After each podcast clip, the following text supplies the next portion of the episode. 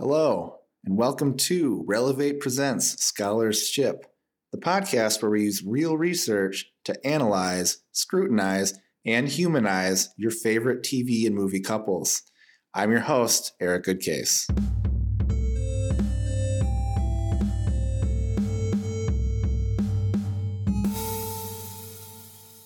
Hello, and welcome to a spooky edition of Relevate Presents Scholarship. We're going to be talking about Ghosted on MTV. And joining us today are two paranormal investigators. We have Dr. Leah LeFebvre, who is a assistant professor in communication studies at the University of Alabama. Dr. LeFebvre, thank you for joining us. Yeah, great to be here. Thanks for having us. And also, we have Ryan Rasner, who's a PhD candidate in communication studies at Louisiana State University. Thanks for joining us, Ryan. Yeah, thanks for having me. I'm excited. Yeah, I, am really excited to talk about this. This is our first foray into reality television. We advertise ourselves as talking about fictional um, TV movie couples, but this was just too perfect not to talk about. Um, so we are we are venturing into new territory today. Um, so before we really get into that too much and start talking about the show, I wanted to give you each an opportunity to kind of introduce yourselves and talk a little bit about what you study and what your passion is. Um, so Dr. LeFebvre, we'll start with you. Um, tell me a little bit about what you study, why you're passionate about it. Just kind of give us a quick little intro to who you are. Yeah, thanks. Yeah, I primarily look at the intersection between romantic relationships and interpersonal communication in the context of technology. So, for instance, any sort of emerging or new technologies, and looking at how those processes have been adapted and changed to the acceleration of this mass connection, this interpersonal connection that's then mediated through different contexts. Why kind of interested in that specifically? It impacts all of our lives. To suggest otherwise isn't really up to date with the current iterations of how people are forming relationships, dissolving relationships, maintaining relationships. So, kind of looking at how a lot of processes have been altered from just face to face contexts to then look at how they have perpetuated and persist in these mediated contexts. And then once we learn it, it all becomes obsolete a couple years later, right? Just like changes so quickly. yes, nothing can be based on a specific technology because yeah. we're looking at just the processes and the behaviors, because otherwise we will easily fade as the technology does. Exactly, yeah. All right. Uh, Ryan, do you want to give a quick uh, rundown of who you are, what you're passionate about, what you study? Of course. Again, I'm a PhD candidate at LSU. Um, I look at the intrapersonal as well as the interpersonal forms of communication in relationships, intrapersonal being that self talk, those imagined interactions, and stuff like that. Um, and I, I really like to look at relationships uh, from a nuanced point of view, and I really get excited about emergent technology, so, terminologies, sorry, hmm. Emergent terminology associated with relationships, such as the friend zone, and of course, like this, ghosting. Mm-hmm. Uh, I find them really interesting to look at, right? Because relationships, as we all know, they're super difficult to navigate. Definitely. And um, I just, I really enjoy answering some of these questions surrounding how relationships come together, but also fall apart um, some of my research, more specifically, is beginning to look at with my dissertation on how how we communicate observing our significant others, because a lot of research focuses on the methodological points of observation and the effects on um, participants, but really doesn't look at how we communicate observing to our significant others. And so, what are the effects of that? So I'm really excited to begin looking at the applied therapeutic interventions of how individuals are communicating observation in their relationships. Very cool. Uh, best of luck with dissertation life. Um, Denzel and I both went through that very recently and came out on the other side, but it wasn't fun. And you're smiling. Uh, yeah, smiling, thinking about the fact that it's over mostly. All right, so um, let's get into it. So um, let's talk about ghosting. You oh, forgot me. I always forget you, Denzel. I'm sorry. I always forget to introduce you just because you're so uh, part of our. So of course, as always, the MVP of the podcast since we've since we've started. D- Dr. Denzel Jones. Denzel, how you doing, man? I appreciate you. I appreciate you. I'm doing well. Good. no, I, I, know it's all love. I'm a normal part here, so yeah, yeah, yeah. You're always doing here. Well, Staying strong. Starting the week out great with a fun episode of podcast recording. So. Yeah, this will be good. So let's get into Ghosted.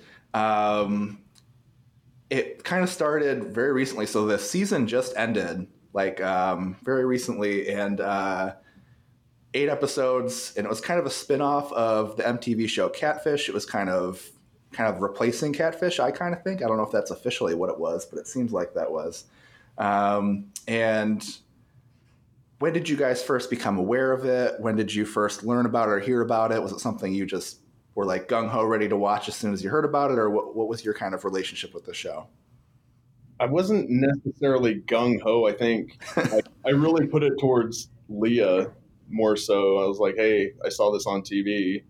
She's like, oh, okay, cool. And then, of course, neither one of us watched any of the episodes right at the beginning. it wasn't like, let's just go in here and start watching this, right? We had other things going on, as you know. Mm-hmm. Life at this point during the semester doesn't afford you a lot of time in very true television land.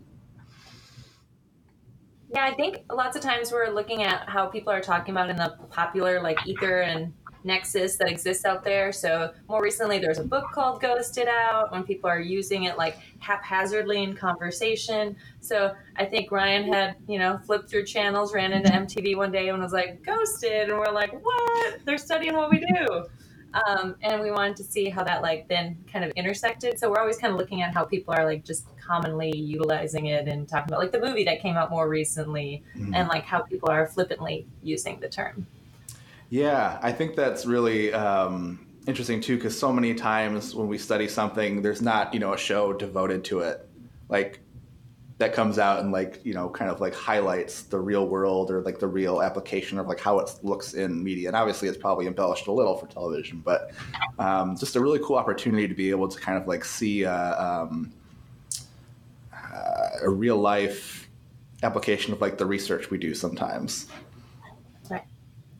so what do you guys think of the show is it something that you enjoyed watching just kind of like from a, a entertainment perspective i'm going to get leah's and, eh, well, I wouldn't say MTV is like I'm not probably their target demographic at this point. So with that, knowing like maybe once was not not necessarily now. So and I do love some reality TV show, but I, I think I think it takes some as we get into the nitty gritty of things, some entertainment value, some um, some extreme positions to escalate some of the conflict and mm-hmm. confrontation mm-hmm. embedded in the scenarios.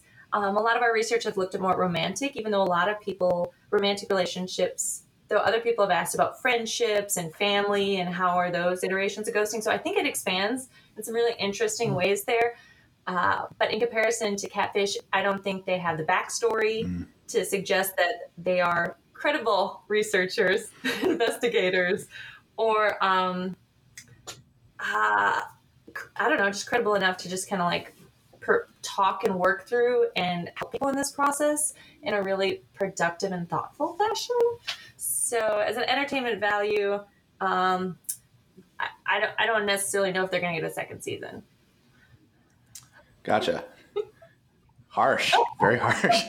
But yeah, I, I, actually have similar kind of feelings. I was a, I'm a huge catfish fan. Like when it came out, I was in undergrad, and it actually kind of like shaped a lot of some of the things that I got interested in researching because I was so interested in like how some of these things are happening and it didn't seem to be stuff that I was like able to find like research articles mm-hmm.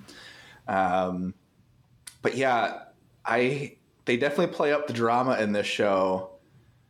And I feel like this show could be a half hour long. I don't know if that's I'm, I do not want to be rude about it. It just it, it feels a little drawn out at times, um, but it definitely plays up the drama. How about you, Ryan? What are your what are your thoughts on like entertainment wise? You know, how long is the show? show?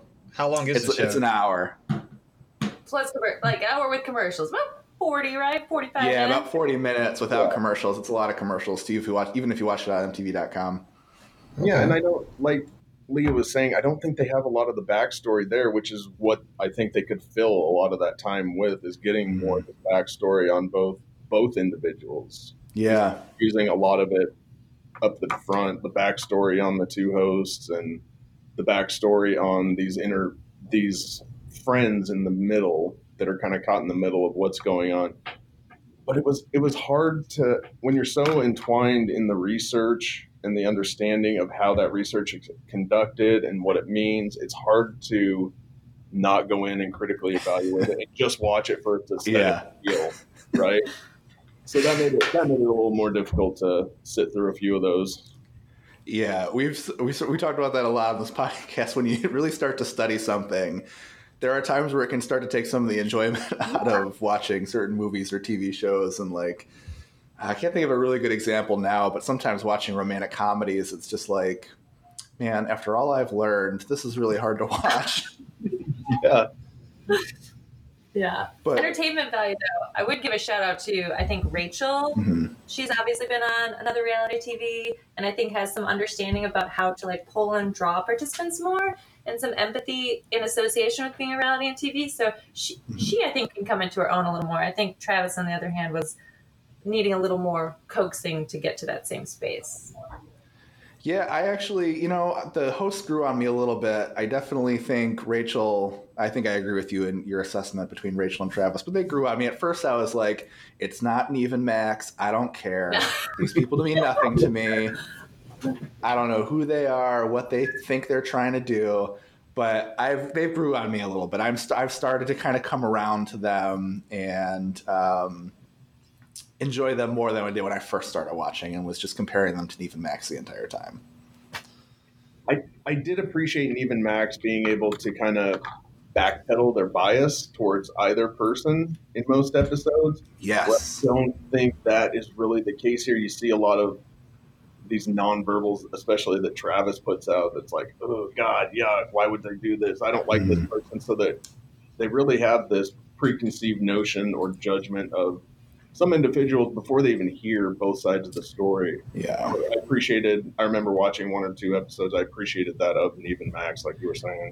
Yeah. They do a really good job of like, even if the person had been lying the entire time or something like that, they were just, they really wanted to get to like, to know who they were and what was going on. And because this show was so caught up in that final confrontation, they, I don't think they did a good job of actually like really parsing out the story and learning about a person. And they were really just anti-ghosting in general, so it was hard for them to kind of like. And I get that to a certain extent. Like I understand where that comes from, but they didn't bother to try to like understand where the per- people were coming from a lot of times, and like um, especially on that ghosting side. Yeah, and it, yeah, it was, and just the impersonality of the whole thing with the backdrop and the two weird chairs, and you know, and then going behind a screen and talking through microphones to them. It felt just. I mean, that would be the most. It's already an awkward situation, and now you've intensified that awkwardness. I don't know if it's for the viewers or what, but it just felt so impersonal and forced. And they seem to misconstrue some things sometimes. They'll be like, hey, we finally get the ghoster, right, the initiator to come there under like the guise that they're going to have like this facilitated, kind of positive, awkward conversation. Mm-hmm. And then they would go behind a screen and be like, cool, deal with this. that's really you know I hadn't even thought about that, but that's true because when they're when they're trying to like get the people to come on the show, I'm thinking specifically because I just watched the very last episode where the guy really didn't want to do it, and there's like you know this is just a safe space for it to be facilitated. No, it wasn't facilitated at all. You just put the two of them right in front of each other, in front of a camera, in front of like you know it's being recorded. That's a very difficult situation to navigate. With glass chairs and like you can't even touch your feet on there, and they're so awkward to begin with, like how they position them. Yeah. And the, the chairs themselves are Why are the chairs so high? Well- And why are they clear plastic? That doesn't make any sense. Oh no! and through the whole thing, like in the beginning, they don't even sit on people's couches. They make you. That one guy, they had to stand out in the yard, and they had the sun in his face, and they were talking to him, and oh, just so uncomfortable every time. Oh man. Well, let's get into it. let's get into a little bit of the um, some of the episodes and the research stuff. I'm sure we'll have more to say about them as we go and the whole process of the show. Um, but let's start just with like ghosting in general and kind of like what is ghosting? And I think what the question I get the most or like hear the most when it talk about is like how is it different from like you know if a you know you watch older tv shows and you know a guy doesn't call after three days or um, a person just kind of like loses touch with friends over time. So how's it different than kind of like other maybe similar situations or something that might be conceived as similar? Yeah that's a question we get a whole bunch we've had people and reviewers say like it's like smoke signals it's like the telegraph these things have happened like what is different and so I think some of the arguments that we've suggested that there is lots of similarity with like withdrawal and avoidance that have always existed. Um, the big difference is that it's through a mediated context in regards to typically how people choose to end it. The medium operates as the message. In addition, that the medium is the message. So like void of it. So it's really in this mediated context that ghosting takes place. Now you can ghost someone face to face, and then you're trying to find answers. Then in in other channels, phone, messages, Instagram, DMs, whatever it might be that they're trying to find it. But the mediated context is a big thing. The other thing we've kind of also distilled is kind of like in this specific one, it's only unilateral. So, unlike other breakups that might be mutual or might be bilateral, one person has the agency to end it. So, in these, um, and we'll get into that. Ryan has some feelings about how that plays out in the show, but really one person ends the relationship in ghosting. Um, and so if you have mutual ghosting, then you don't have a ghost, right? Mm-hmm. Like neither of them are desiring or wanting or needing any other sort of communication because it's mutual in that regard. Um, and the other thing, too, that we've kind of parsed out is a lot of these aren't necessarily relationships. So sometimes you're just having interpersonal communication, and one party may think there's a relationship, or neither and then it, it, it may never actually have come to a more established understanding and composition of the relationship itself and because of that you could have multiple ghostings at once they're not as linear as a relationship because you have all these like intersections of like where communication and relationship starts. So i think it has more blurred lines than other forms of romantic sh- dissolution and breakups. Yeah. Obviously ryan ryan can add some too. Yeah i really think like the mediated portion of it has really afforded people the ability to do this. Whereas before like you were saying that mediated context didn't exist. You could you would talk to people face to face which would elicit more of a breakup right there would be answers to the individual who, in this case, would be the non-initiator, the ghosted.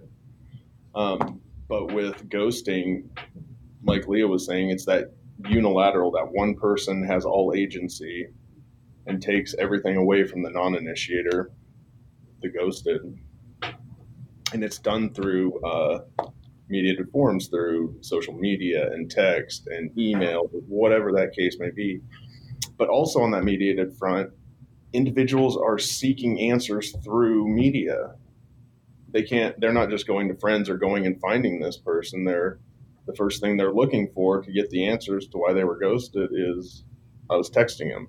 Then I went to their Instagram. Then I went to their Facebook. Then I found out I was blocked from Facebook. I was blocked from Instagram, or they never replied, but they're posting pictures still.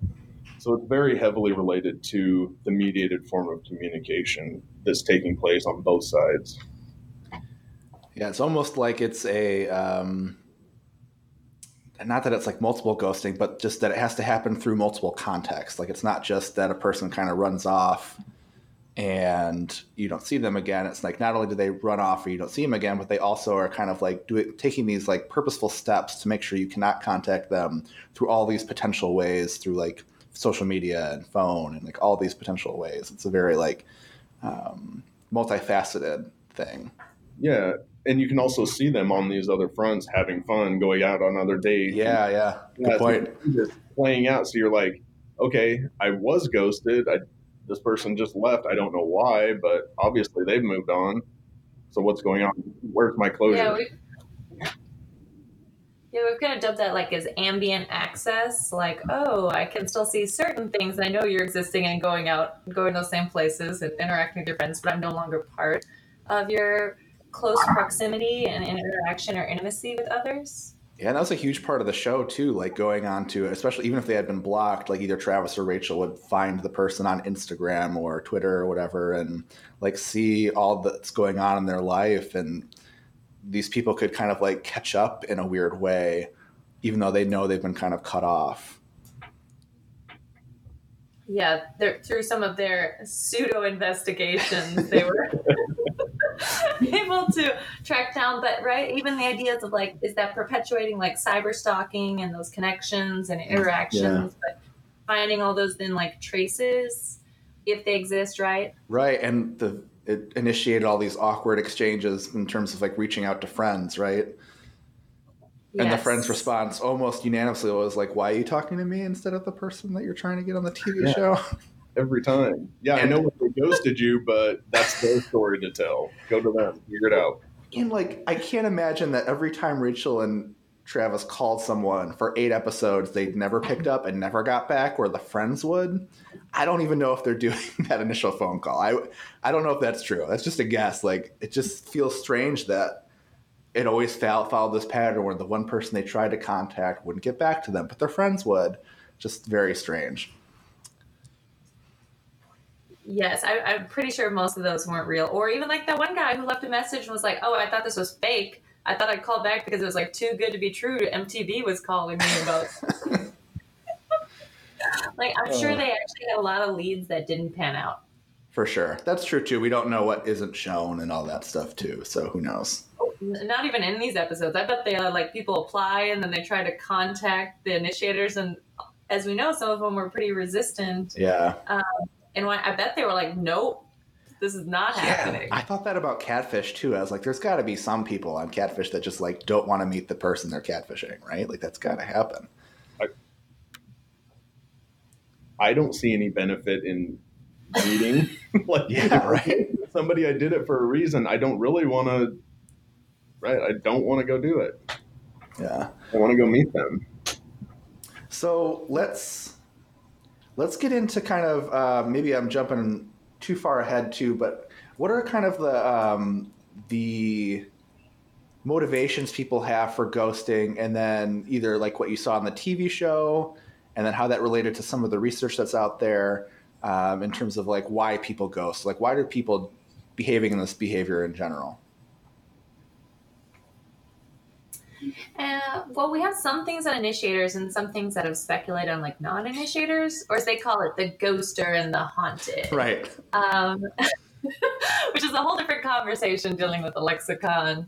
Uh, but some of the reasons, right, where they're just really not into that person, they're not interested. Um, in addition to that, safety concerns and a mm-hmm. variety of levels. I think minority of cases, but there are those. For sure. So we have we have different reasons, or it fizzled out for them, or they have an alternative partner. Alternative partner, yeah. Yeah. We see speculated in all their hypotheses, naive yeah. hypotheses.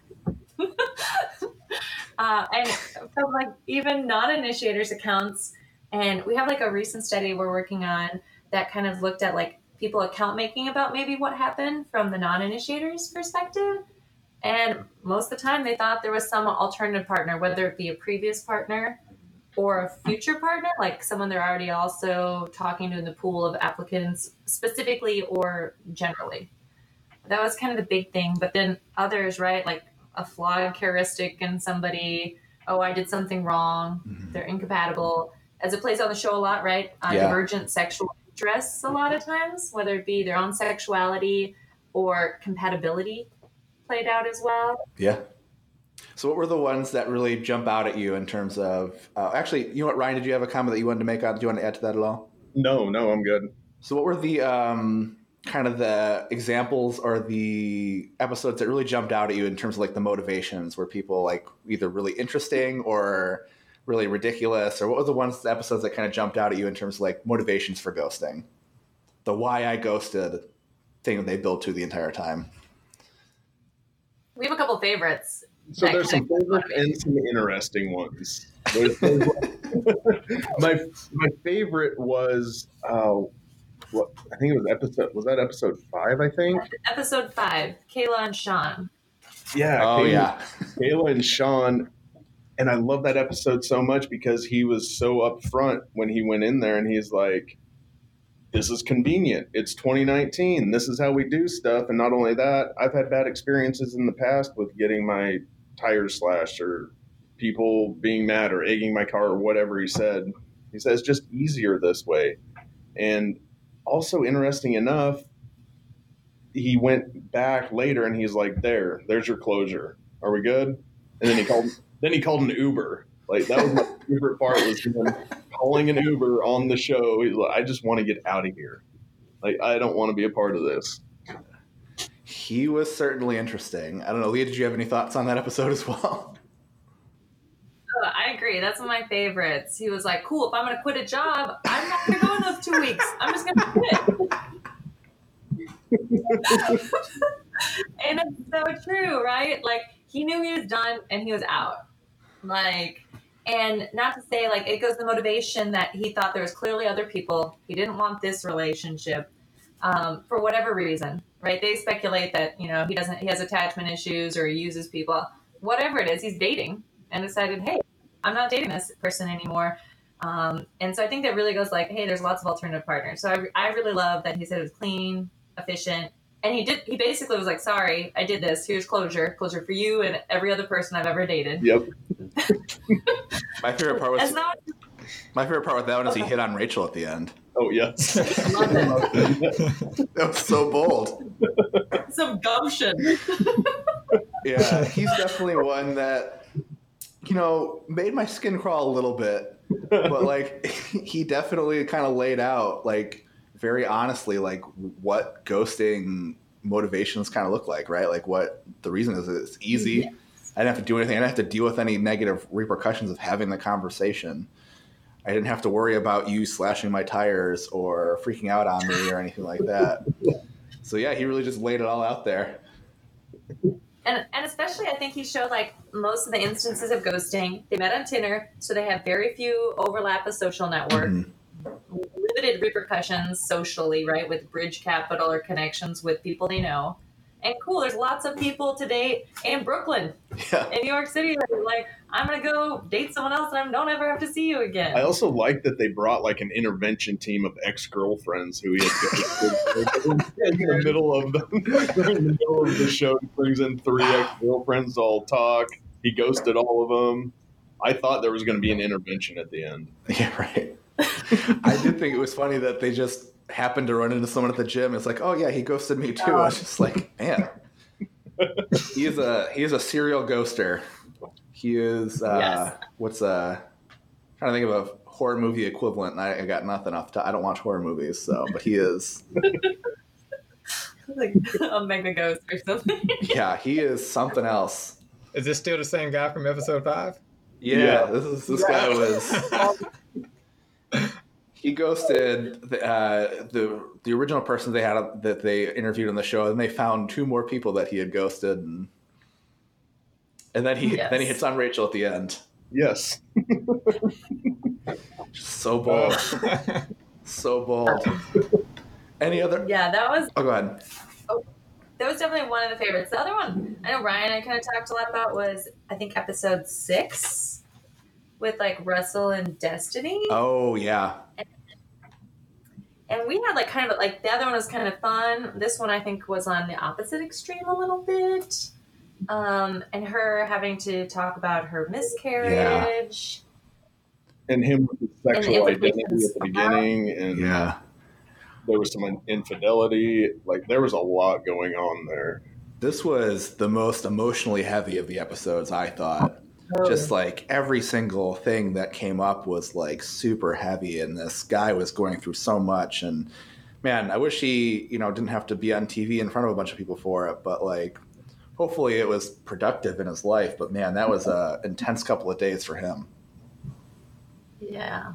And so I think it gets to some motivations, right, on, on extremes, but very heavy and dark Mhm. and deep sometimes in comparison to the lighter, right? I'm going to the gym, I'm seeing all these people and dating all these things and shopping around.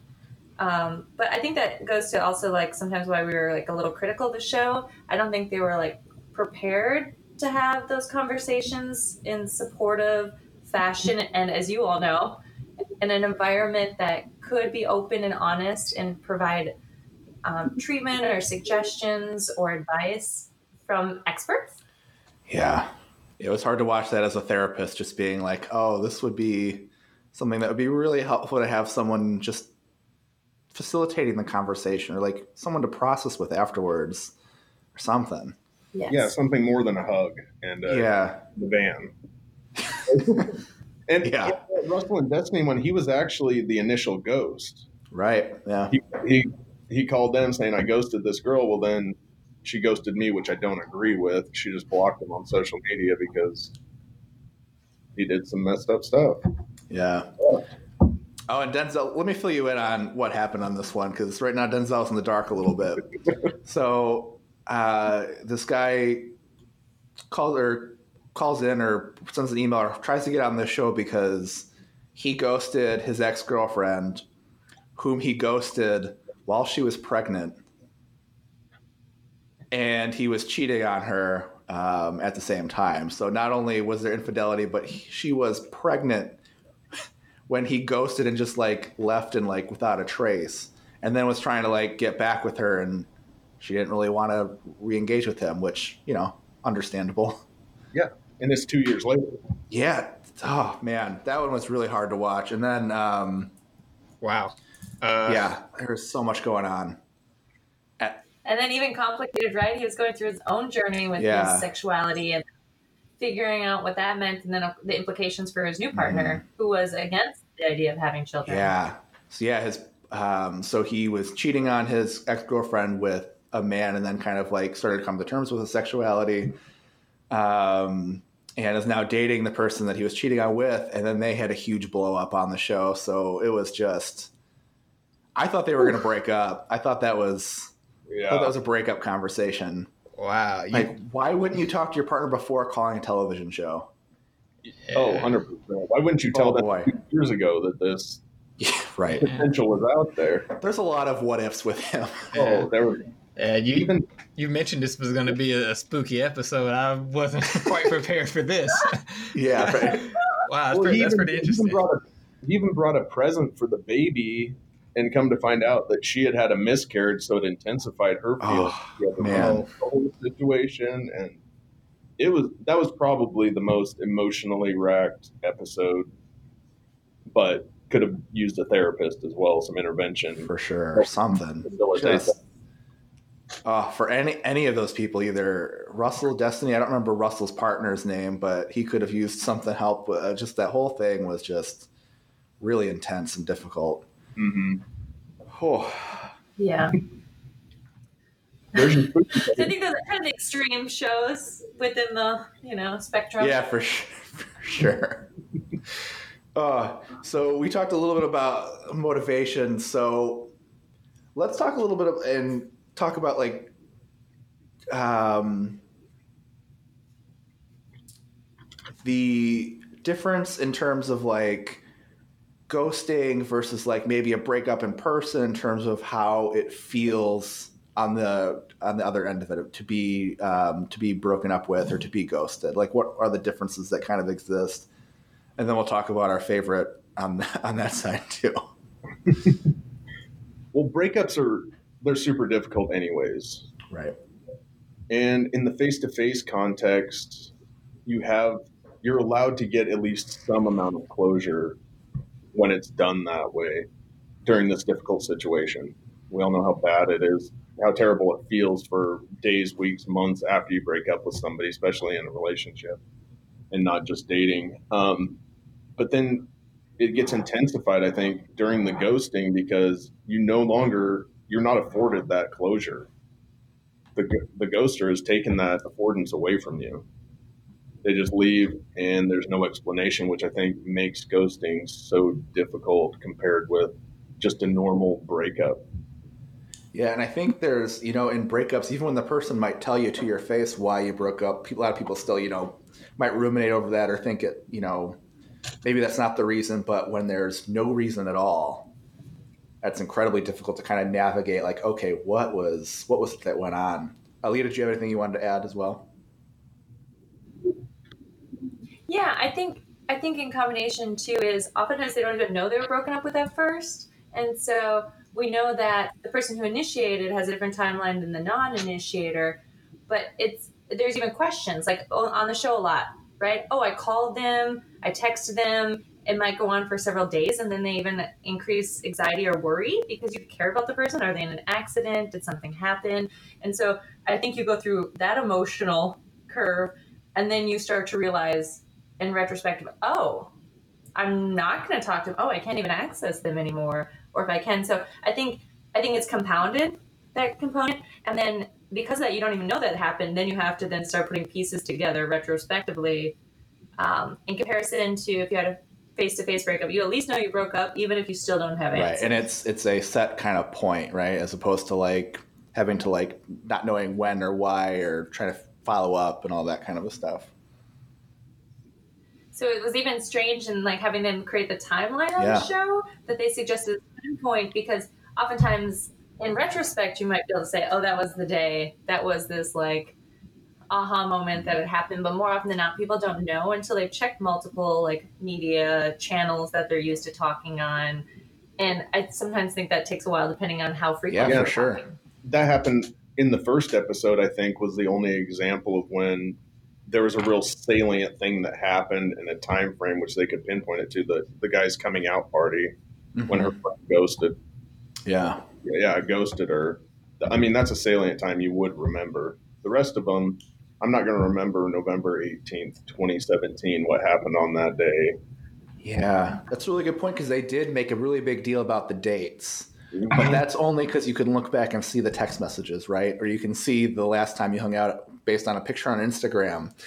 You know, when mm-hmm. you're actually in the moment of that day or the next day, you're still not sure if they're ghosting you yet. You're still kind of figuring that out. Yeah, you're still reaching right. out, mm-hmm. trying to talk to them, figure out what's going on. I mean, the ghosting could have happened anywhere in there. Yeah. So, what are some of the? Uh, you mentioned the first episode a little bit. What are some of the examples that you can think of of someone who was ghosted and kind of like the reaction that they had and how it might have been how it would be different, how can illustrate how it might be different than a breakup.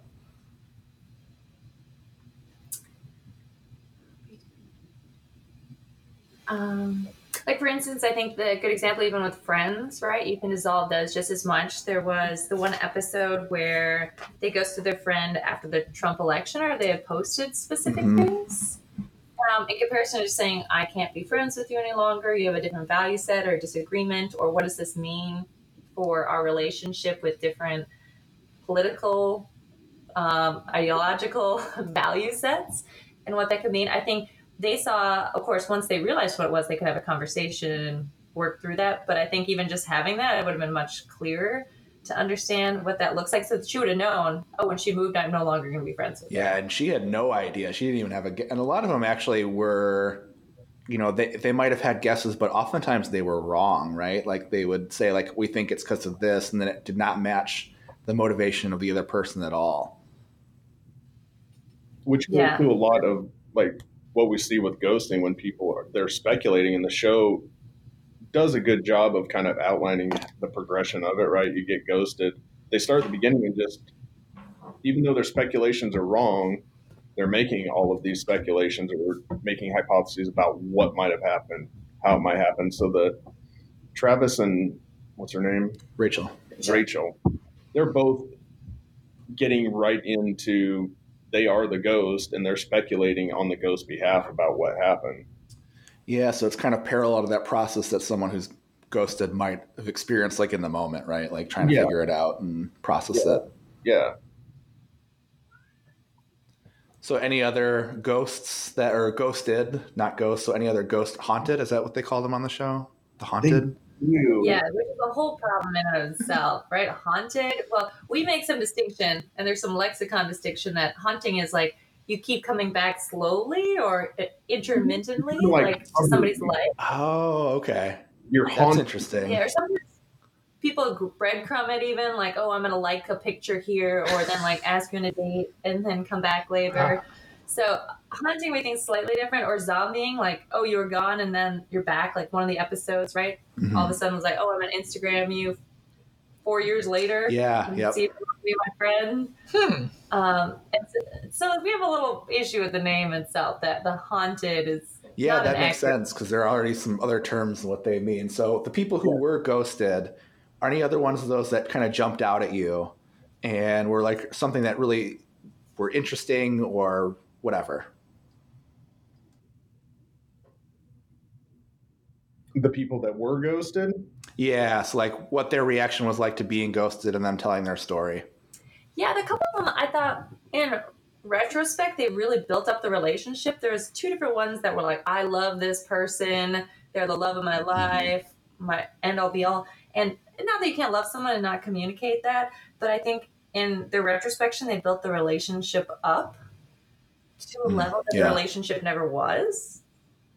And I don't know if that was to create a good casting and get picked for the show or to then to have this intervention with the person itself and confrontation but there's at least two because then when they had the choice to connect with the person again they chose not to do that so if you really love someone you think you would have made this extra effort considering you've already done all these things um, so there's a couple that were ghosted that then when given the choice didn't want to then reconnect That second episode with the comedian. Oh, God, I have so many things to say about him. Oh yeah, he put his so-called the- his love, his girlfriend, whatever it was, on blast in his comedy shows, but wouldn't tell her, and didn't allow her to go to the comedy show. She had to sneak in and see that this was happening. So I really don't like this guy, but I did want to. I did some extra research. So my brother's a stand-up comedian in San Francisco. Uh, so go ahead and if you listen to this and you live in the San Francisco area, go check out his shows.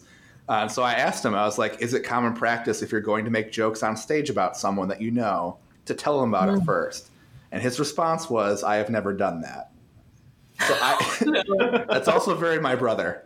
Um, so I, I explained to him the episode, and he um, his response was, "I'm gonna I'm gonna clean up the language here. It's messed up. He wouldn't let her come to shows.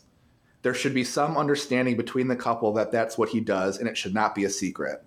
And then he added, "But I also don't have a girlfriend, so who knows?" Hey Eric, uh, what's your brother's name? I think now's a good time for shameless Oh, plug. yeah. Shout out to Ryan Goodcase. He is. Uh, you can search him on YouTube. He's got a few things on YouTube, I think. But if you're in the San Francisco area, he just won the World Series of Comedy in St. Louis. So he's, he's doing Wow. things. Yeah.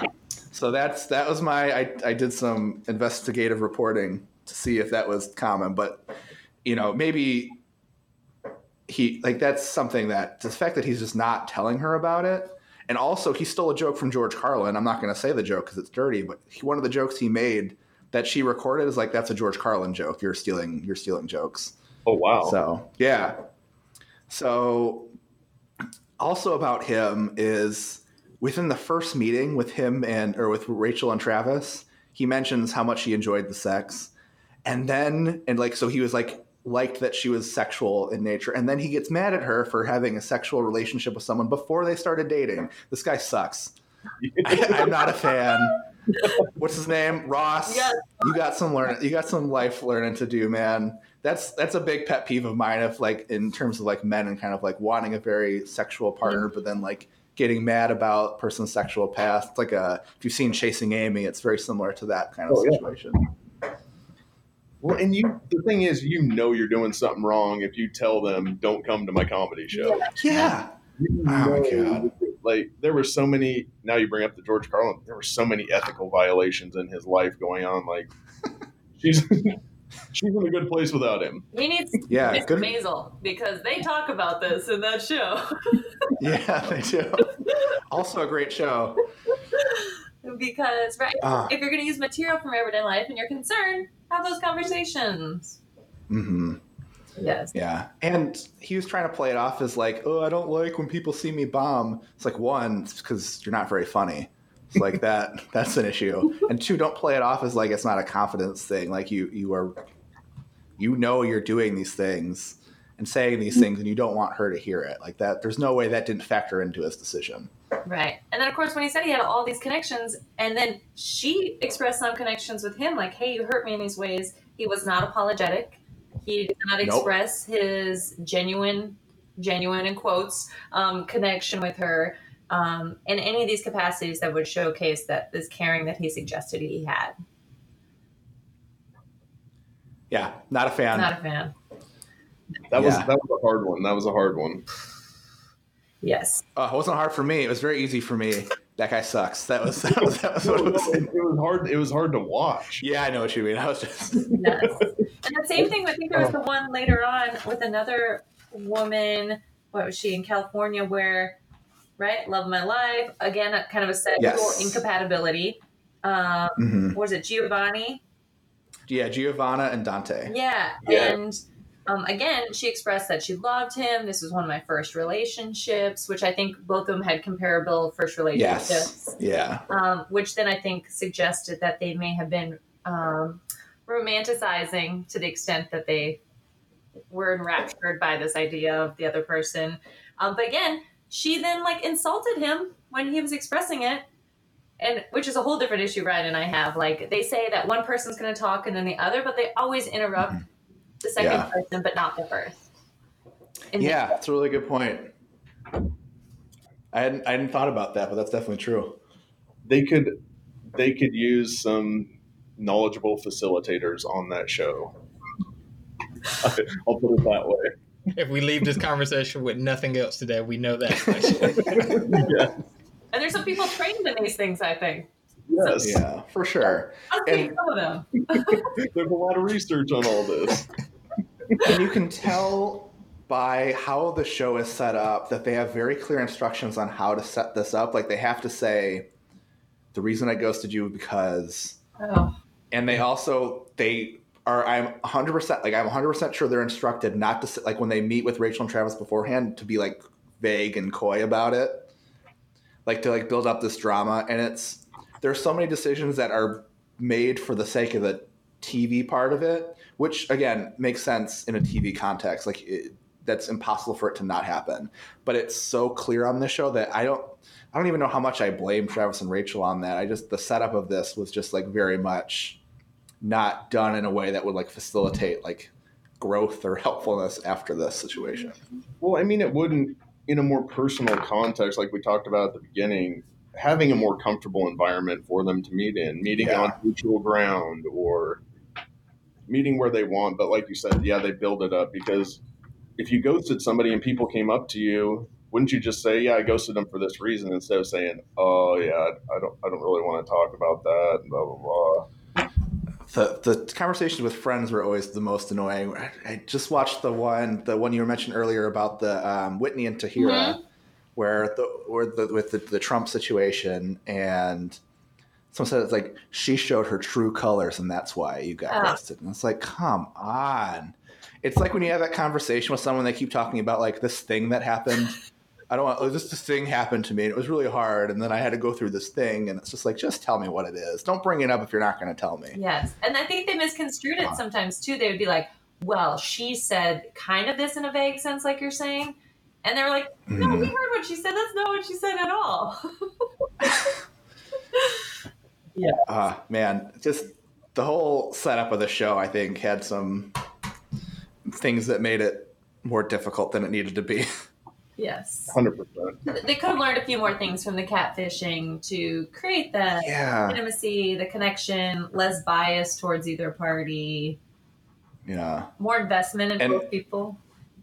I'm glad you're saying that because I thought I was just like too biased towards Nev and Max. Like I think they can do no wrong. Uh, um, but like I really do think they did a really good job of like really trying to connect with people and understand where people were coming from and not doing it in a way I- obviously on some level they're doing it in a way to be entertaining but it really seemed like they as hosts genuinely really wanted to like talk about this in a in a helpful way whereas like I feel like the way this show was put together it didn't give Rachel and Travis an opportunity to even do that no.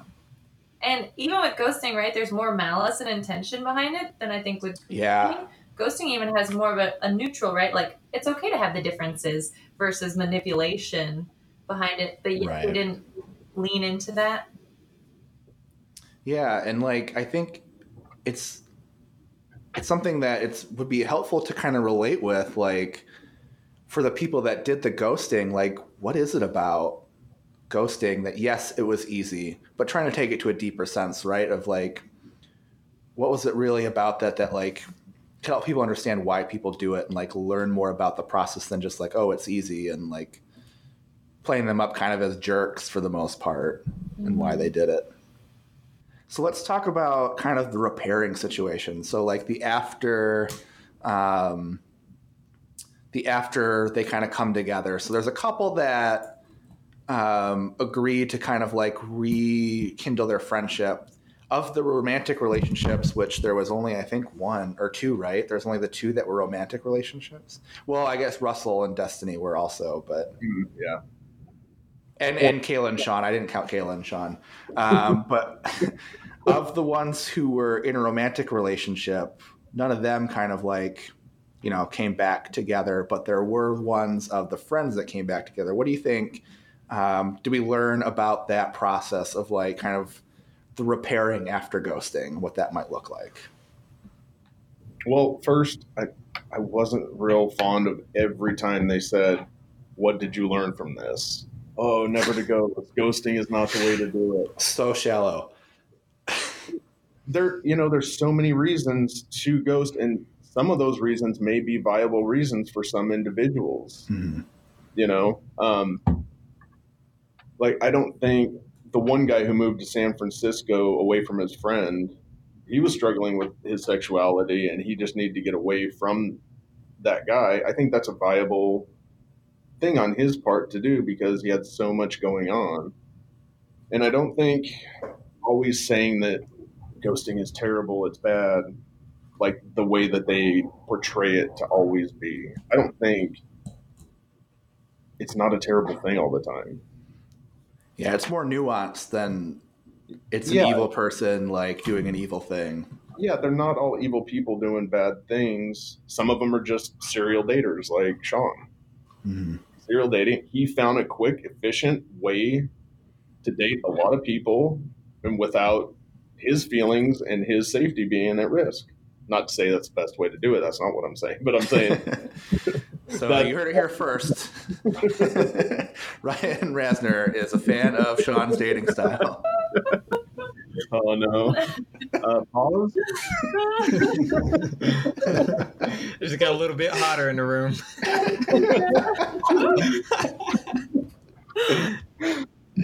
no, I think some of that, um, like ambiguous grief towards the end and uncertainty, especially when they do the calls later. I think I think some of the people were more a little retrospective at least, thinking like, oh, maybe I should go slower in my relationships and understanding. Like for instance, one of the comedian, maybe I don't share details about my like inner beings and workings with people I don't really know or trust yet. So I think goes back to your original like kind of question dealing with trust and people you really don't know that maybe you do more of a slow roll in comparison yeah. to play that out. And I think then some were like, oh, I need to focus on me and figure out what I want because now they suggested they love this person.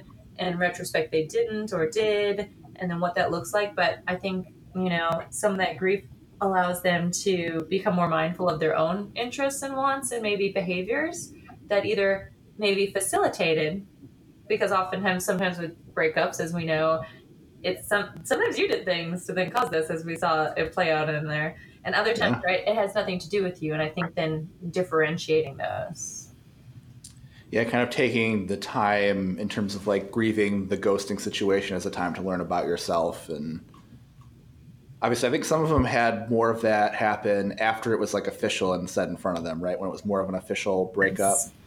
um, i'm thinking specifically about giovanna and i think she kind of went too far to the extreme when she was kind of like, "Oh, I'm too young to ever be committed or to date." Mm-hmm. In terms of like going from so, you know, committed to this person that she had dated for seven months to like, "Oh, committing's not a good idea." You know, there's a there's a middle ground that she can find at some point, but it took her until she was face to face with uh, Dante and had that conversation before she like said that. Before she was like, "This is love of my life" and all that stuff. Yeah, we've had some research where they're like, "Yeah, I'm going to discontinue all dating together," and they're like, "Yeah, maybe, maybe that's not a viable option." Or give yourself some time, like you're saying, and whatever that mm-hmm. may be in that capacity. But yes, the extremes are not necessarily the best way to go. No, it just seemed like they kept trying to teach people a lesson. When Yeah. necessarily, I don't think it's about teaching a lesson, but understanding yourself, who you are as a friend, who you are as these different roles in relationships, be it friendship, romantic relationship, whatever. But understanding how you how you operate in there has effects on both you and the individual who you ghosted. So it's not about learning a lesson, which is kind of weird that they did you learn your lesson at the end of this? More about like what did you learn about yourself? What did you learn about the other person? I think those would, would better facilitate understanding in the context, both on the show and then to the population at large. Yeah, how do you make meaning out of this process and go Yeah. forward from it? Yeah, it's not just learning a lesson. So, what do you think about uh, in terms of like the ones that kind of like became friends again? Do you think they face? Uh, maybe this is more a personal question than a research question, but what kind of road do you think they face in kind of repairing the relationship after the ghosting?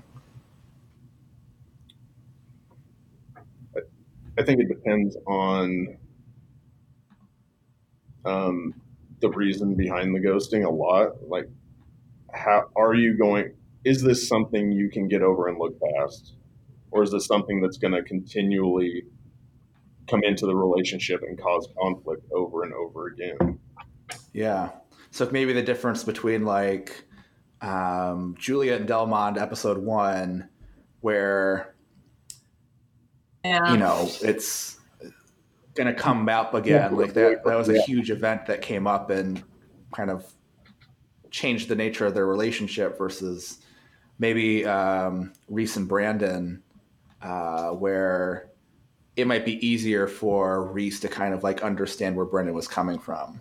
I think those are excellent examples, especially the first one. Um, with was it Delma, the very first one, because he slept with her ex boyfriend. So then, how does that look in their relationship moving forward? Is she then speculative about bringing any boyfriends around him ever again? Like, what does that perpetuate in future relationships? Yeah. Outside. Yeah, I think it also depends on like a couple of them had relationships since very early on. Others had only been like a year or two years. So it goes back to a question of True. investment, which we see even in romantic relationships, right? Like how long have you invested in this person? Mm-hmm. And of course, have there been other Yeah. situations that forgiveness had to take place or turbulence happened in your relationship? And so I think, yeah, is, is it a fundamental question that takes place? Or is it something that one they ask for forgiveness and you've taken steps to actually make amends in those ways? But I think it goes on like, hey, four years in versus two months in, I'm less likely to continue to put in if it's shorter. Yeah. That's a really good point because Julia and Delmont had known each other since they were Yeah. kids. And like they were able to overcome the fact that he slept with her mm-hmm. ex boyfriend. Goodness. Um, whereas, you know, the romantic relationships were shorter and those were really easy for them to say, like, nah. And uh, even, I'm trying to think, are there any other. and Tiana, right? Like they, they had gone through a big thing with her eating Yeah. disorder, and that was a, a huge component of her life and how her identity changed and her health scare, of course, and associations with their and identity. And that was a pivotal person, so she was willing to forgive her when she was so helpful in these other capacities. Definitely.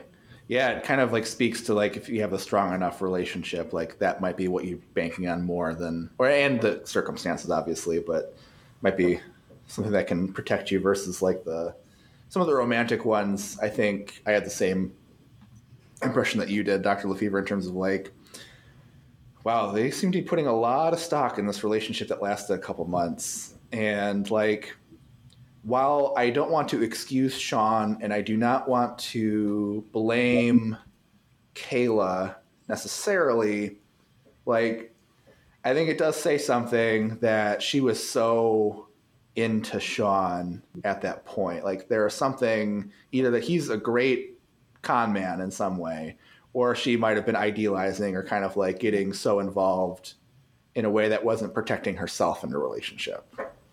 Yes. yeah, she invested a lot into that really, really quick over a couple Yeah. months. She was a vegetarian and she's cooking non vegetarian meals for him and cooking her own vegetarian meal on the side and having him over and there was there was a lot of investment really, really quick into that relationship on her side.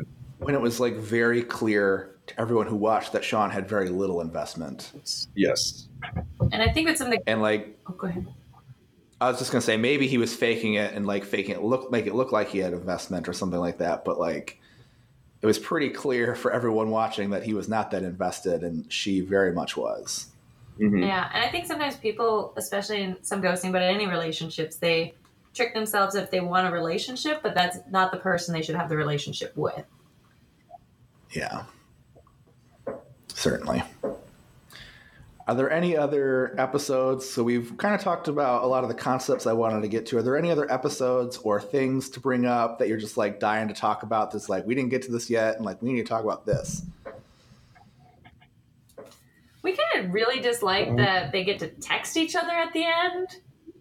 So dumb. What Hated that. Is going on? So so dumb. choose to ghost or make up, and both people have agency. Then, well, one person's already opted out. Sure, they're talking here, but sometimes under duress of their identity, and of course, who knows what cro- con- you know contractual kind of obligations that they've created for themselves.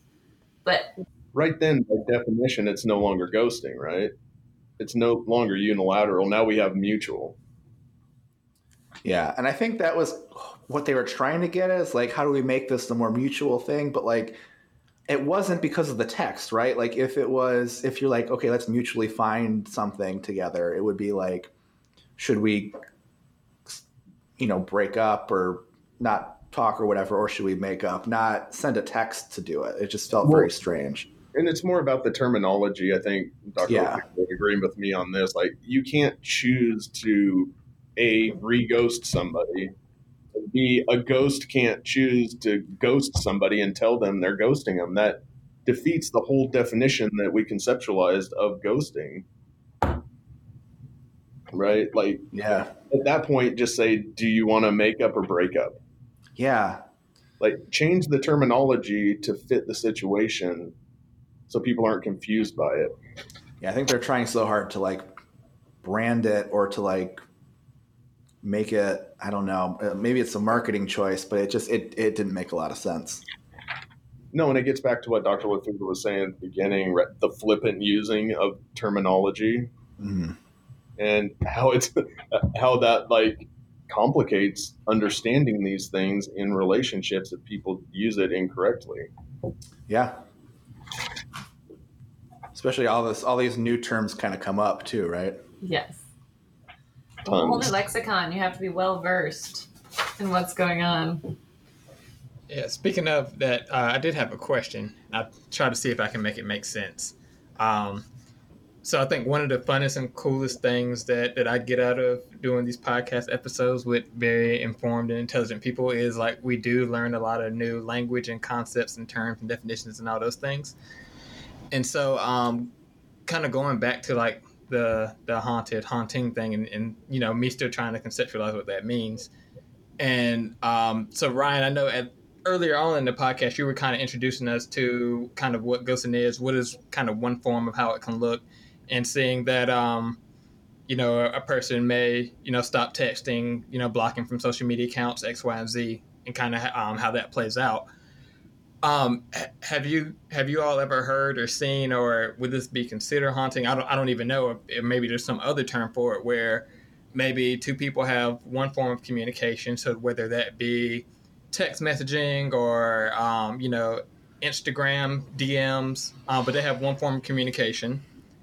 Uh, one person gets ghosted, and so that communication stops. And then, for example, that person may send a Facebook uh, friend request sometime down the line, or a Twitter request down the line. Would that be considered haunting, or does that happen? Is that common? Is it something else? That makes sense. Yeah, yeah. It makes sense moving from yeah, one mediated form of communication to the next in an effort to then find this person. Um I think I don't know, Dr. LeFebvre will have to chime in on this too, but I think that's the haunting is more my understanding of it. You kind of keep your presence around that person, but you're just kind of at arm's length. Hmm. Like you're not nec- you're not just gone. Whereas in ghosting, it's right that immediate exodus from the relationship, as I like to say. You leave without any explanation, anything like that. Haunted is more hanging around. I'm, I'm still going to talk to you a little bit. I'm going to be here kind of on the periphery as, as this kind of spirit over you. Kind of like having someone on the hook and uh, Yeah, How I Met Your Mother right. language. Yeah. Exactly. I got you on the hook. I'm going to haunt you because you want something and I'm not going to give it up. You want that relationship. I'm, I'm just going to haunt you about it, though. Okay. That's how I understand haunting versus the ghosting. Yeah, I, would- I, I would agree. I think there's similar lines, and then and then zombieings, right? Maybe I do that with the intention to want to then get back with you, so then I do come back to life. Ah. Okay. So right, the haunting right on the periphery, here and there, right? Enigma of your imagination coming in, but not really engaging you, and then zombieing like maybe I do want to reconnect with, even though I'm the one who ghosted you the first time. Then I'm trying to get back in, knowing I probably also am going to leave again. Okay. Is vampiring a thing? it should be. I hope We should, we should, we should create some more Werewolfing. werewolfing. Only a full Vampiring- you know. Vampiring, the first thing that comes to mind is friend zoning, yes. right? Okay. You're kind of taking something. You're you still have that friendship. You're taking something from it, but you're also getting these added benefits of other relationships. That's that's kind of how There you go. you said vampiring. I was like, oh man, that's a friend zone. yeah. we, and we do think there's some subtle things with life out of the ghosting and friend zoning and catfishing, probably all sorts of different iterations that play out. But I like the werewolf Yeah, thing. Full definitely. moons, Halloween, maybe. Yeah, I don't know. Yeah. Maybe werewolf thing. It was um, maybe it's just from uh, understanding Twilight, but I was I just, maybe werewolfing's just hitting puberty. Oh, I like it. Yeah. Yes. wasn't it It's not really interpersonal, but wasn't it that basketball movie too with a oh, Teen Wolf. Teen, yeah. Teen Wolf? Teen There Wolf, you go. Yes. So, do you guys have a favorite one of these terms? Uh, Denzel and I had this conversation before, and uh, Denzel brought up Gatsbying, which is still one of my favorite terms. Mm. Denzel, do you want to explain Gatsbying again? I know listeners already know this because you've all listened to all the episodes, but go ahead Yeah, if for you want to explain Gatsbying again. You've all listened to all the episodes, and so you are well informed on what Gatsbying is. But for those of you who, uh, you know, by chance, you know, things happen, life comes up, and for whatever reason you missed the episode, uh, Gatsbying is whenever you use a social media platform and you make posts with the sole at- intention of gaining the um, attention of of another person. And so that post might be a random post and it may not have and largely it probably won't have any other meaning than to get that person's attention. And so it's literally taking the Great Gatsby um, and turning it into a verb. And so in, in some way you're trying to be very showy on social media to get someone's attention. I like it. That actually, I just had my undergrads in here for our research lab before this, and one of them brought that up. The exact same thing. She's like, I wanted to talk to this guy. He wasn't talking to me, so I went ahead and took a snap with his best friend and put it on my story, knowing that he was going to see it. Yeah. I was like, oh, that is amazing. Yeah. Yeah.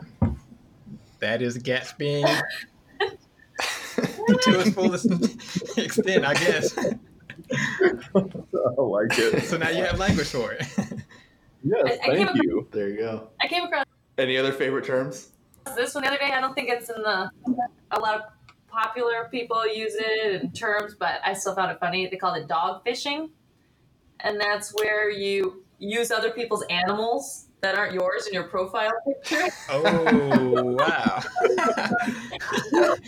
Which is a really smart strategy. There's actually evidence that shows for men, if they have animals in their picture, they get more messages from females if they're um, interested in um, uh, women. So there you go. And right, even Yeah. like oh, Dog on your bio, that cute dog, and boom, not my dog.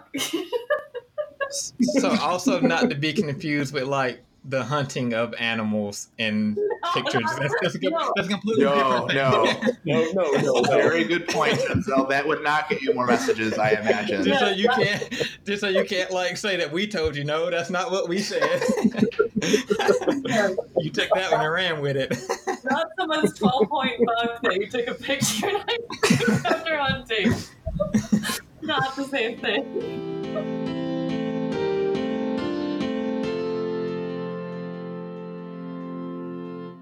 And thanks to you for listening today.